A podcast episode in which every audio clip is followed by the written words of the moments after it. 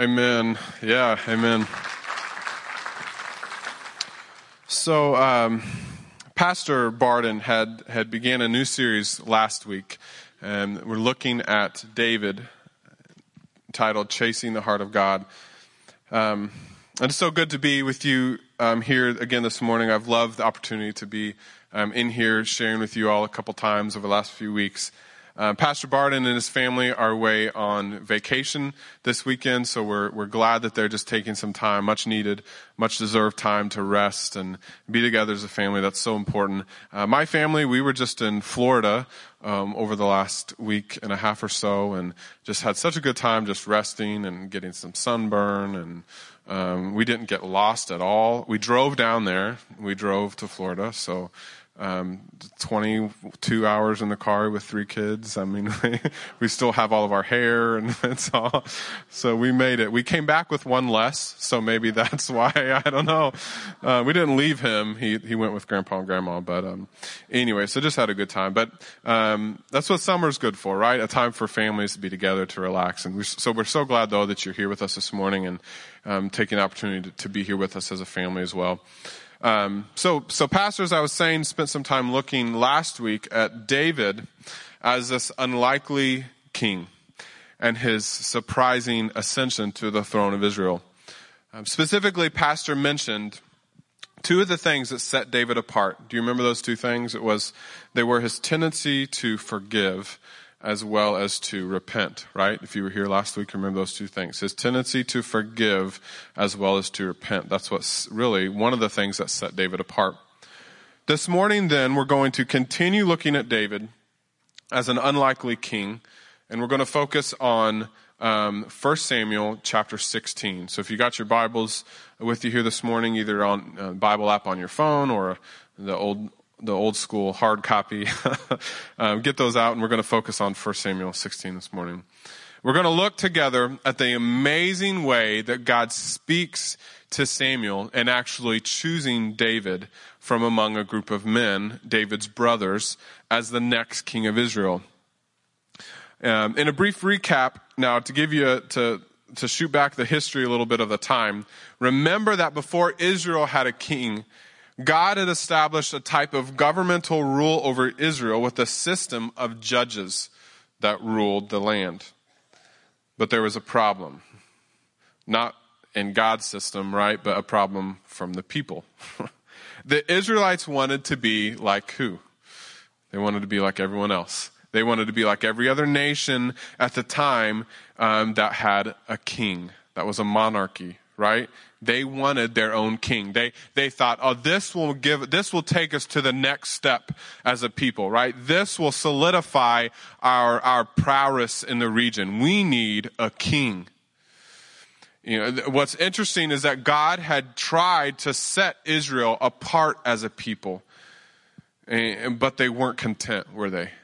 They came to God. They, they, they are kind of almost demanding a king. So then the books of Samuel describe the movement from the system of judges to the era of the kings, with King Saul being installed as the first king of Israel around the 11th century BC. Now, for those who didn't pay attention in Sunday school, okay? We're talking about the Old Testament Saul. This is not the New Testament Saul that was previously Paul, okay? Just thought I'd throw that out there for anyone who, um, who hadn't made that connection. see some light bulbs maybe going off. Oh, there.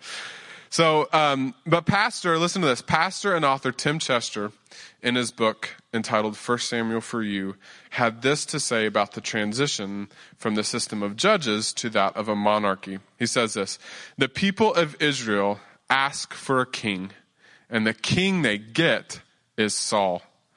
But over the course of chapters 13 through 15 of 1 Samuel, Saul fails badly three times. He is the king Israel asked for, but not the king they need. And so, as it says in 1 Samuel 15 35, 1 Samuel 15 35, until the day Samuel died, he did not go to see Saul again, though Samuel mourned for him. and the Lord regretted that he had made Saul king over Israel. Isn't that interesting? We actually get that, that the Lord regretted that he had made Saul king. However, after Saul's disobedience to the Lord, those, those three times of failure, God used the Old Testament prophet Samuel to rebuke and actually invalidate the rule of Saul. So in the Old Testament, if you're not familiar, God um, consistently used prophets um, as sort of his mouthpiece to the people, right? Uh, when when King David would later commit um, adultery, it was it was the prophet Nathan who confronted David in his sin. So even the kings of the day were subject uh, to the voice of God through these prophets. Okay, so God sets up this scene with Samuel, where Saul's authority is basically voided. And he sends Samuel then to find and anoint a, a, the new rightful king of Israel who will replace Saul at the point of time. God says, Saul, you're done. I gave you a chance. You're done. That's it. Um, I've got someone else. Now, he doesn't tell that to Saul, but he tells that to Samuel. So if you've got your Bibles there, you're looking with us. Uh, we're looking now 1 Samuel 13, 13. Um, it's up on the screens as well. 1 Samuel 13, 13. This is Samuel talking to Saul. He says, You acted foolishly, Samuel said. You have not kept the command the Lord your God gave you. If you had, he would have established your kingdom over Israel. But now your kingdom will not endure. The Lord has sought out a man after his own heart and appointed him leader of his people because you have not kept the Lord's commands. Isn't that interesting? Basically, the Lord, uh, uh, I'm sorry, basically Samuel tells Saul here, if you had obeyed the Lord, you could have stayed and flourished as the king of Israel. But because you didn't, he's chosen someone else. Saul is now no longer the rightful king of Israel in God's eyes. And that's what matters, right? forget that Saul thinks he's still king. God has told him he's done um, through Samuel. So, as we've already heard at the end of chapter 15, the Lord was actually grieved. They had made Saul king, but of course, we all know the story. He's right, he's got someone else in mind. Now, getting into our focus um, section reading for this for this morning um, at chapter 16. Look there at chapter 16, verse 1. This is the Lord now talking to Samuel. He says, How long will you mourn for Saul? Since I have rejected him as king over Israel, fill your horn with oil and be on your way. I am sending you to Jesse of Bethlehem. I have chosen one of his sons to be king. So the Lord tells Samuel here, okay, time to move on from your sadness. Saul's days are done. That's it. There's, there's no second chance here for Saul. He's done. But I've got, here's the hope and that's, that's presented in the story, but I've got someone new in mind. Get your stuff together. Let's go. He instructs him to take a horn um, of oil, probably of a ram. Got a picture of it here. It was known, it was known as a shofar, uh, which was used in traditional um, Hebrew services. If we've got it there, Okay, we can't find it there. That's all right. Um, look, you can picture a you can picture a ram's horn, right? Okay, it was a it was used in um, traditional Hebrew services, capped with some kind. It was hollowed out, capped with some kind of uh, metal to to seal it. Okay, and it was used in traditional services to to to anoint um, or or sacri- sacrificial ceremonies as well. Um, for for for those services. So um, God tells him to take take the horn with him and and do what I've asked you to do. So reading on in verses two and three, but Samuel said, "How can I go? Saul will hear about it and kill me." The Lord said, "Take a heifer with you and say, I have come to sacrifice to the Lord." Invite Jesse to the sacrifice, and I will show you what to do. You are to anoint for me the one I indicate. Well, now we've got to understand here, it's a really interesting part of this story.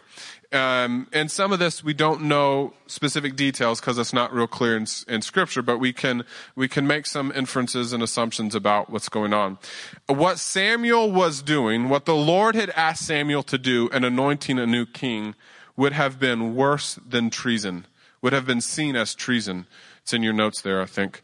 Uh, would have been perceived as treason by the current monarch think about it. Anointing a new king while the current king sat on the throne would have certainly incited a death wish for Samuel. if, if they had discovered what Samuel was doing, right? So while the prophets were generally given an ear for correction from God to even kings, they would not have been given the authority to usurp the throne, right? That would not have been within their um, executive power to install a new king while, while the current king sat. So Samuel understood that if he went to Jesse's house, explained his intentions in detail um, to Jesse, Jesse himself may have had no choice but to report Samuel to the king. Because think about what that does to Jesse then. It puts him on the end of knowing this this treason is happening. So, getting to my getting to my point here, um, point is made by some scholars on the sub- subject that it's possible that even Jesse and his own sons didn't know fully, didn't fully realize what Samuel was doing that day. They may have just thought Samuel's anointing that day was a special dedication to the Lord, to God's service. Um, Samuel may have hidden the full reason he was there, even from Jesse and his sons. Um, it's probably the reason why then Samuel entered the city. Uh, when Samuel entered the city, the elders act the way they act the way they do. This is verse four now, chapter sixteen, verse four. Samuel did what the Lord said. When he arrived at Bethlehem, the elders of the town trembled when they met him, and they asked, "Do you come in peace?" There was this. There was this. Um, little bit of fearful confusion. Oh gosh, why is Samuel here? Right? Why is he coming here? Um, Chester here again suggests the elders knew something was strange and wanted to be sure, right, that they weren't about to be on the losing end of God's judgment. For all these reasons, God's, God instructs Samuel to explain they are there to sacrifice to the Lord. That's the instructions he gives to Samuel. Uh, that he's there to sacrifice to the Lord and, and, and invites the local elders along with Jesse to the service. Of course, this is true, but, but keep in mind the Lord has Samuel strategically leave out the point about him anointing a new king. Um, Samuel never says those words to Jesse, at least in the, in the scripture that we see, that he's there to anoint a new king. We don't get that picture. So the, the shofar, the horn that we talked about that Samuel had would have been used in traditional sacrificial ceremonies as well. So it wouldn't have looked out of place that Samuel had that. Um, what's so interesting about that is in that shofar sat the oil that was going to anoint a new king. Think about that. It was there the whole time. Jesse didn't realize it. Samuel knew what God was doing. He was anointing a new king to lead the people of Israel. So reading on in verse 5, follow, keep following along with me there. Samuel replied, Yes, in peace. I have come to sacrifice to the Lord. Consecrate yourselves and come to the sacrifice with me. Then he consecrated Jesse and his sons and invited them to the sacrifice. Verse 6, looking on at verse 6, we see Samuel begin looking over the sons of Jesse, who may have been lined up. Um, think probably this line of kids. If anyone out there ever seen Sound of Music, okay, think of the line of the Von Trapp children standing from biggest to youngest. Okay, um, you can kind of view that line of of kids standing there in order. I don't think Jesse probably had a specific whistle for each kid, but you get the idea. So the natural tendency of Samuel then was to immediately look to the oldest, right? That was his natural tendency. Look to the oldest if you need someone to lead, or, or, or, biggest son of Jesse, as the obvious choice to be the next king. That was Samuel's immediate um, uh, assumption, was that it was going to be the oldest, tallest, biggest, strongest to lead to lead Israel. Size, stature, physical strength, it kind of gives us this impression, right, of, of maturity, um, confidence, ability.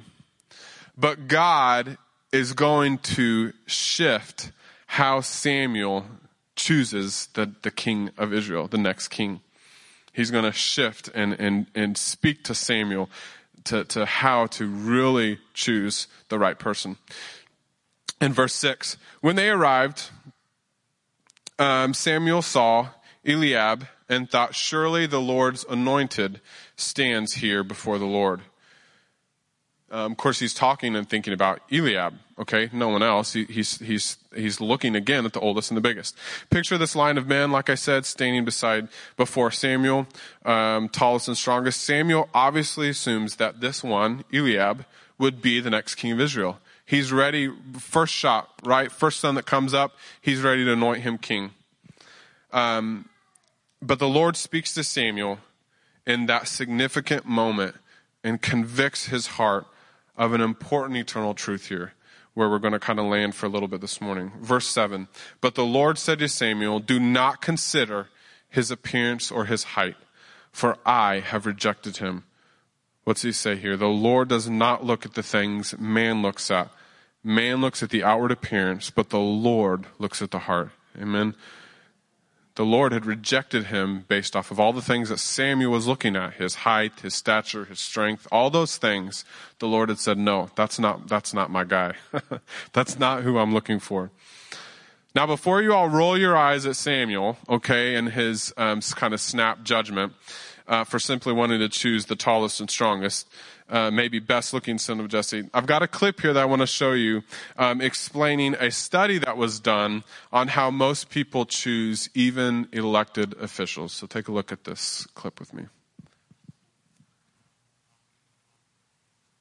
In this next experiment, we're going to show you the faces of different candidates from various local elections. We've paired up some of the winners with some of the losers. Something tells me somehow you're going to be able to pick the winner just by looking at them. Ready? See if you can tell which of these candidates won their election. Who do you choose? Who do you choose? Got it? Now here's the real result. Did you get it right? Did you get it right? Next one. Now how about these two? Here's the winner. Did you get it? What about these two? Next one. And the winner is.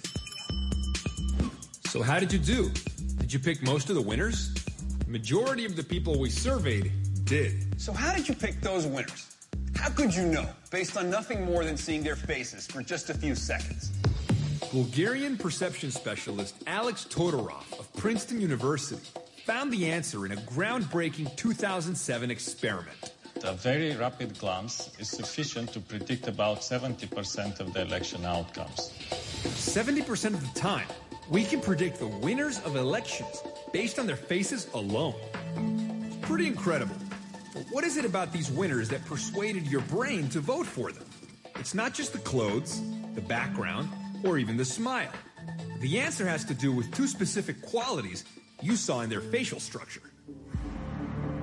In our studies, we found that candidates who look more competent and more trustworthy were more likely to be elected in office. Competence and trustworthiness.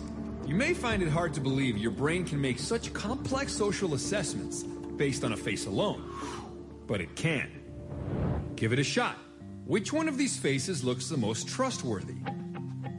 This one? Or this one? What about this one? Number three. Your choice? if you chose face one, you're with 85% of the people we surveyed.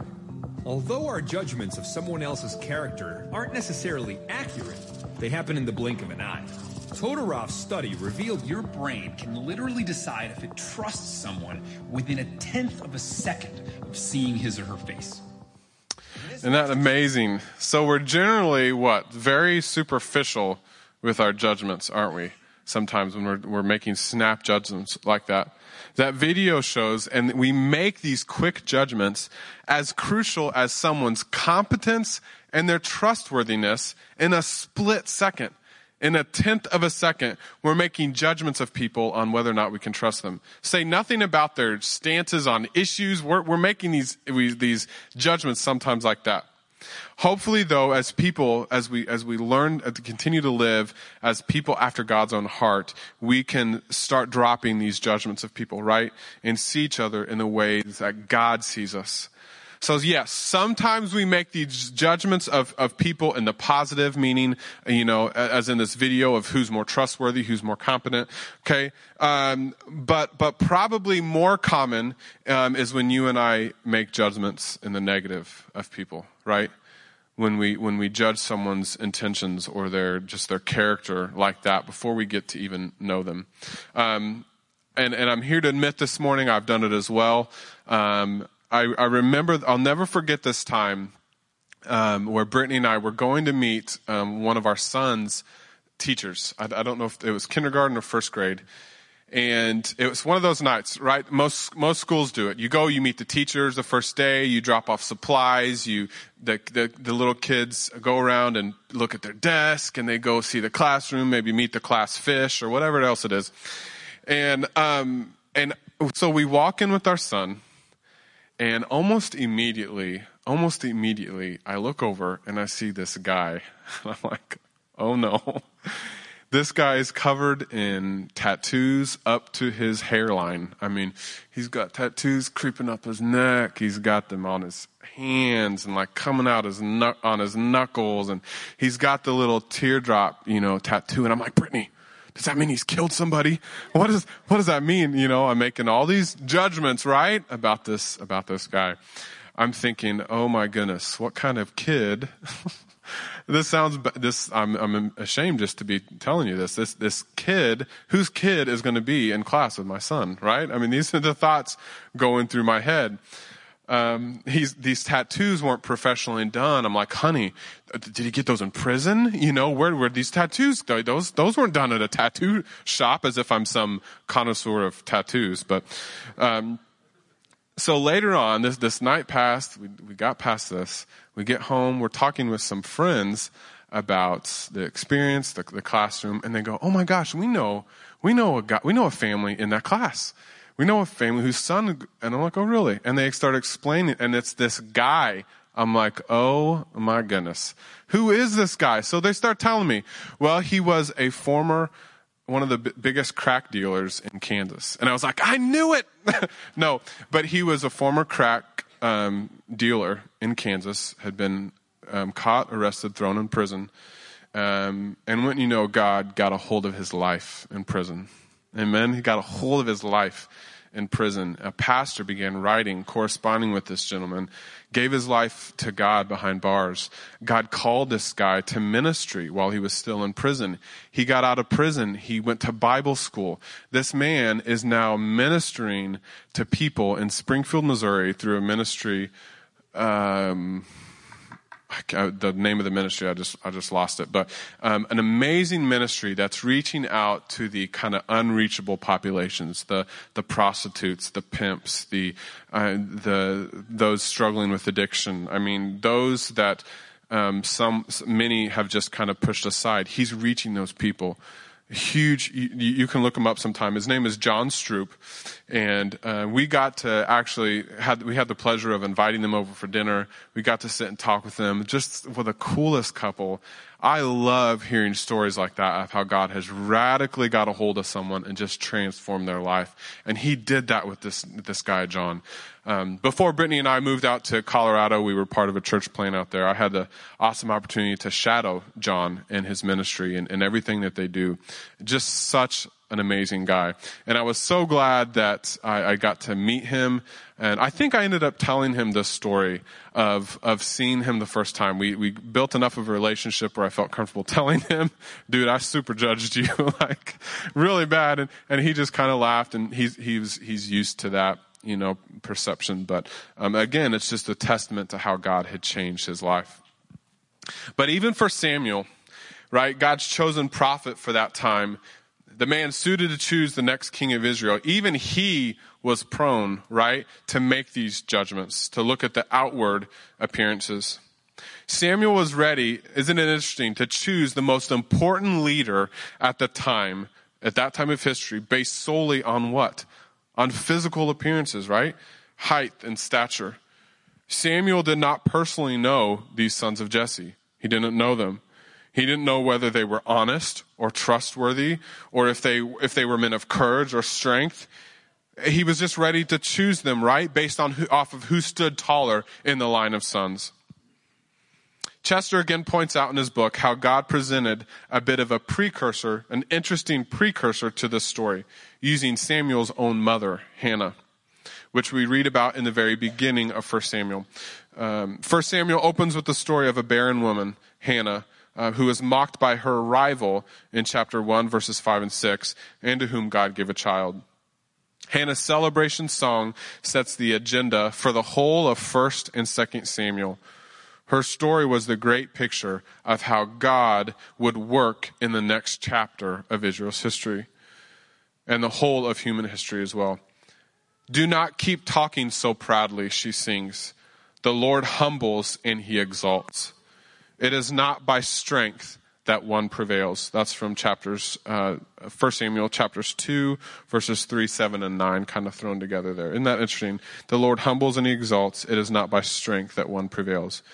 The word proudly that's used there is the same word for height in the in the in the Hebrew. Chester goes on to explain. We may use it in the context. Um, you've you've heard the phrase "Don't think so highly of yourself." Right? It's that same phrase kind of used there. Don't think so highly of yourself.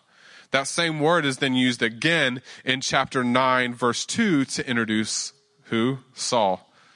Isn't that interesting? That same word is then used to introduce Saul. Declaring Saul as a tall man was not, was not a, a positive thing for those who've been paying attention throughout Samuel.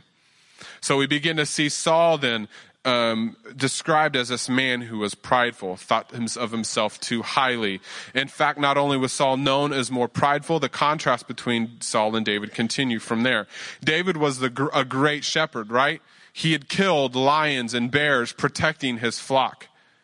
Saul, on the other hand, we hear in 1 Samuel 9 3, had actually lost some of his father's donkeys when watching them. We read about that um, in 1 Samuel 9. So juxtapose these thoughts with Jesse's sons, staying in front of Samuel as God instructs Samuel to not look at their outward appearances.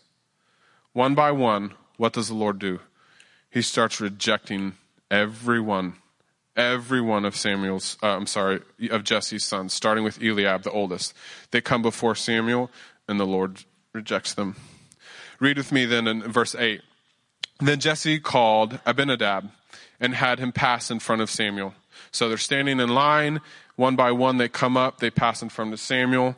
Um, but Samuel said, The Lord has not chosen this one either. He rejects Abinadab. Jesse then had Shammah pass, pass through, but Samuel said, Nor has the Lord chose, chosen this one. Jesse had seven of his sons pass before Samuel that morning, but Samuel said, The Lord has not chosen these, not a one of them. So he asked Jesse, Listen to this, are these all the sons you have? You can't help now but think at this point, all right, uh, what was going through Samuel's head. He, he sees this line of sons. He assumes probably that these are all of them, right? And God had sent Samuel all this way to anoint the next king of Israel. And then God, for some reason, rejects all of them who he thought uh, were Jesse's sons.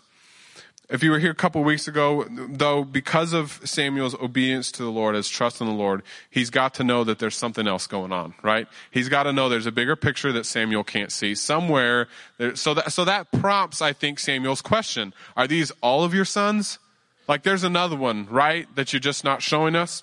And so, um, looking then in verse 11. So he asked Jesse, are these all the sons you have? There is still the youngest, Jesse, Jesse answered, but he's tending the sheep. So you've got to, you've got to think here for a minute. Okay, what was going now through, through Jesse's head? What, can't you just hear in his response how he has completely dismissed David as a possibility? If he understood what Samuel, the purpose that Samuel was there for, he had completely dismissed David as a potential, right? He didn't even give him a second thought. He said, there's no way that that little, that little runt, that whatever, okay, is going to be who Samuel is looking for. Probably the smallest, least likely to be important, okay, needed to be at this all important religious ceremony with the rest of the family. He didn't need to be there in, in Jesse's mind, right? After all, someone has to take care of the cattle. You know, someone has to watch the sheep. And that's, that's David, obviously. So continuing in verse 11, send for him we will not sit down until he arrives. So he sent and had him brought in. He was ruddy, with a fine appearance and handsome features. Then the Lord said, Rise and anoint him. He is the one. What's interesting to me about that verse is how quickly, at least, we get the impression that this all happened, right? Go send for him, Samuel says. We'll wait until he gets here. We're not moving. Okay, and then as soon as he as soon as he comes, it, it's it's as if the Lord says, "See, there he is. He's the king. Let's anoint him." I mean, it was just it's such a fast transition to the, the Lord didn't waste any time, right? Once he once David showed up. So, ending this section of study in verse, verse 13, we read So Samuel took the horn of oil and anointed him in the presence of his brothers. And from that day on, the Spirit of the Lord came upon David in power. Again, can think about the other brothers standing there. Think about the other brothers from the oldest, all seven of them. Again, here's this youngest. If if you're an older child, okay, what's this stereotypical youngest? You know, the the whatever I don't, the brat, okay, the one gets away with everything, whatever. The stereotypical youngest child, you know. Um, and here are all the rest of these brothers going, "Oh my gosh, him." You know, that's what they're thinking. David, the one who watches the sheep, they're all making these judgments. That, turn my mic off there, sorry. They're all making these judgments again of David. He can't be, he can't be the next king.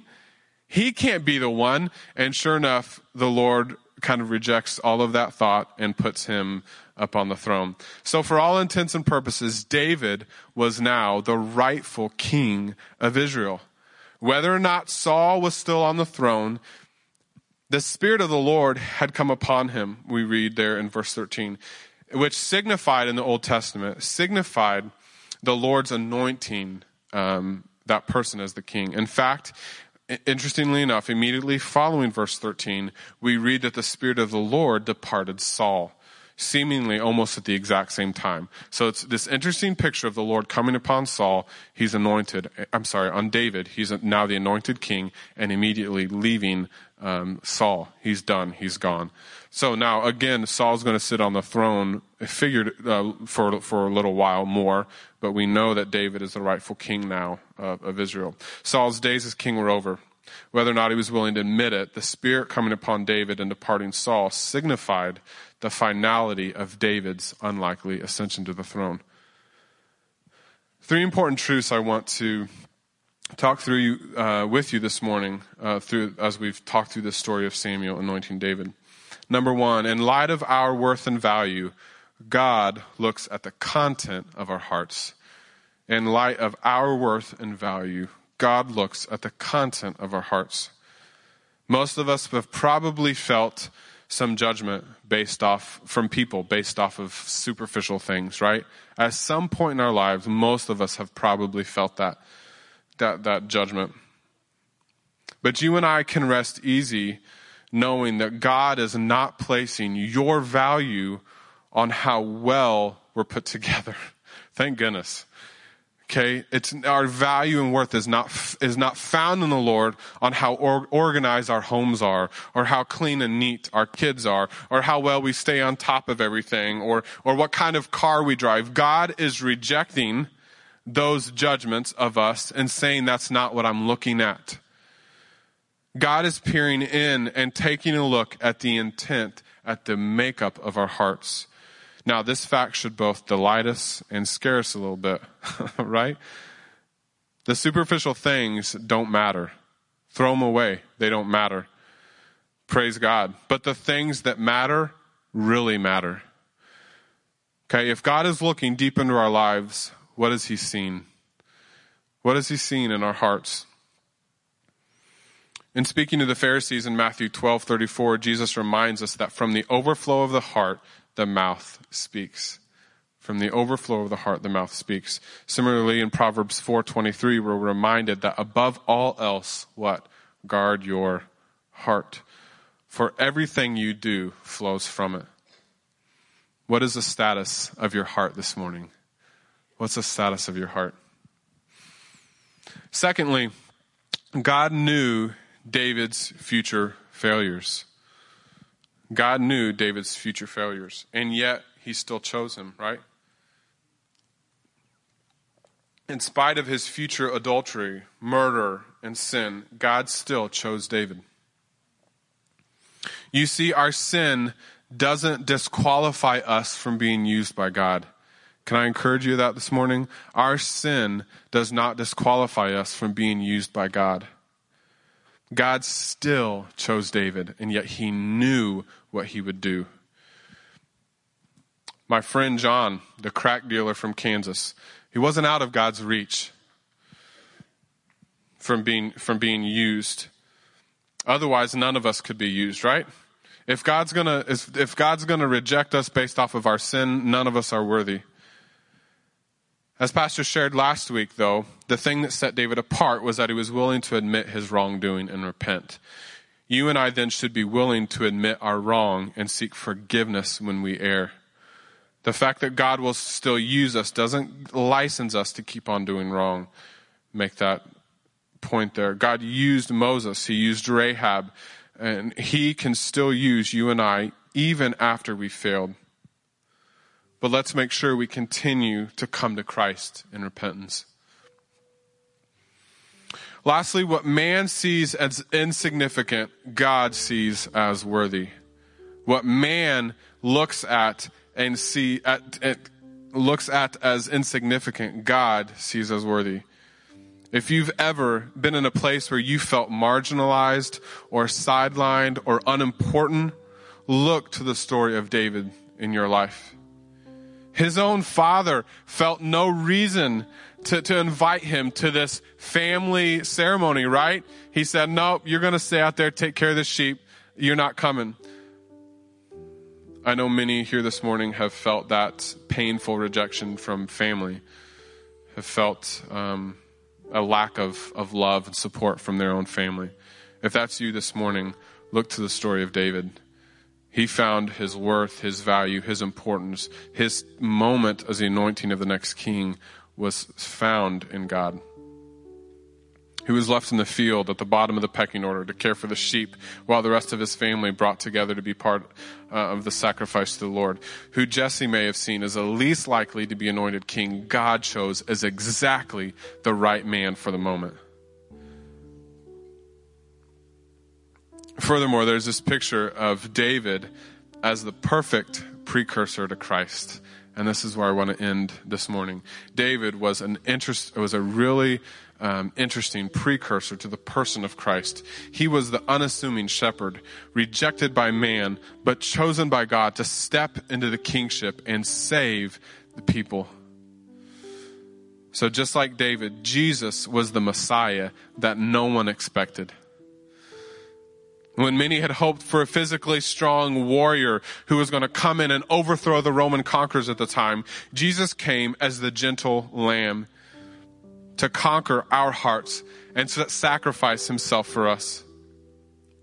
David then perfectly foreshadowed the arrival of the person of Jesus.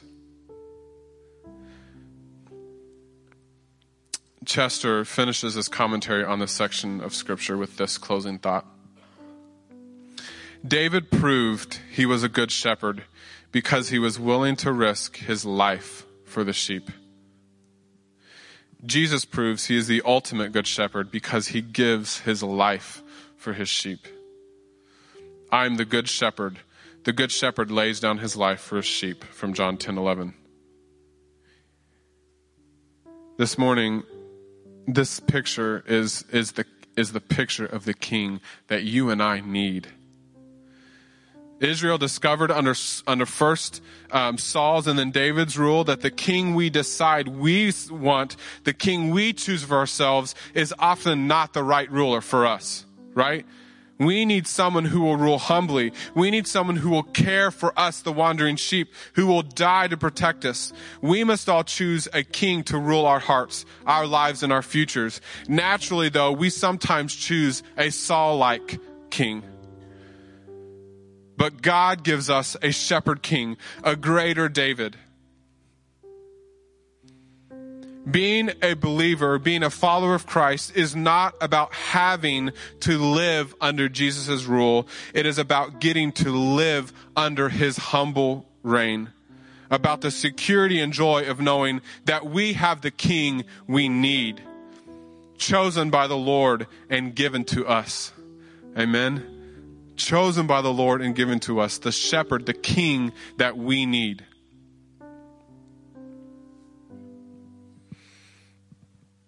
I'm going to assume that there may be some here this morning who haven't made that personal decision to make Jesus the king of their lives. There are some here this morning, I believe, that haven't yet made that decision.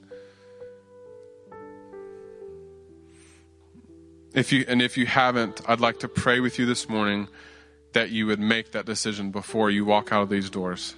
There's no reason to wait. There's no reason to wait. If everyone would bow your heads, um, close your eyes with me as we pray here. Lord, we just thank you for the opportunity to be in your house. God, we thank you for sending your son as the perfect king that all of us needed.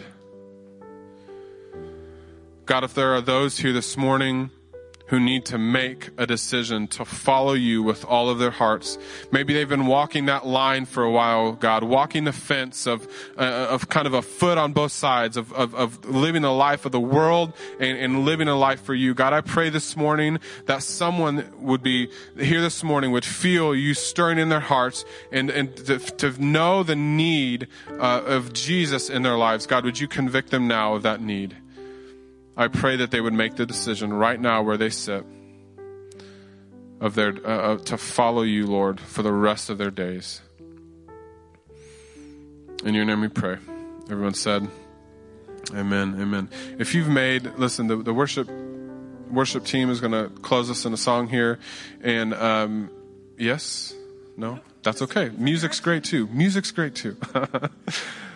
Um, if you've made that decision this morning, you would really um, just honor us by letting us know you made that decision. There's a prayer card, uh, again, in the seat in front of you. Just let us know you've made that decision. We would be honored to pray and to encourage you um, in that decision. And listen, salvation's not the final step. Now it's on to discipleship right? Now it's on, now it's time to grow. Now it's time to become more like Christ. We've got a lot of opportunities for you to do that. We've got small groups here at Living Word. We call Acts groups. We've got Bible studies for both men and women. Um, we've got different opportunities for you to grow now in your relationship with the Lord. So uh, you can check out those things on our website. Um, call here to the office, get some information from us on those. But we want to encourage you to step in. And even those who have been in a relationship with the Lord now for a while, we want to encourage you to take that next step in your walk of faith, okay? Amen. Well, thank you all so much for being here. Have a blessed week. The weather's beautiful. Go enjoy it. All right. Thank you all. Have a great week.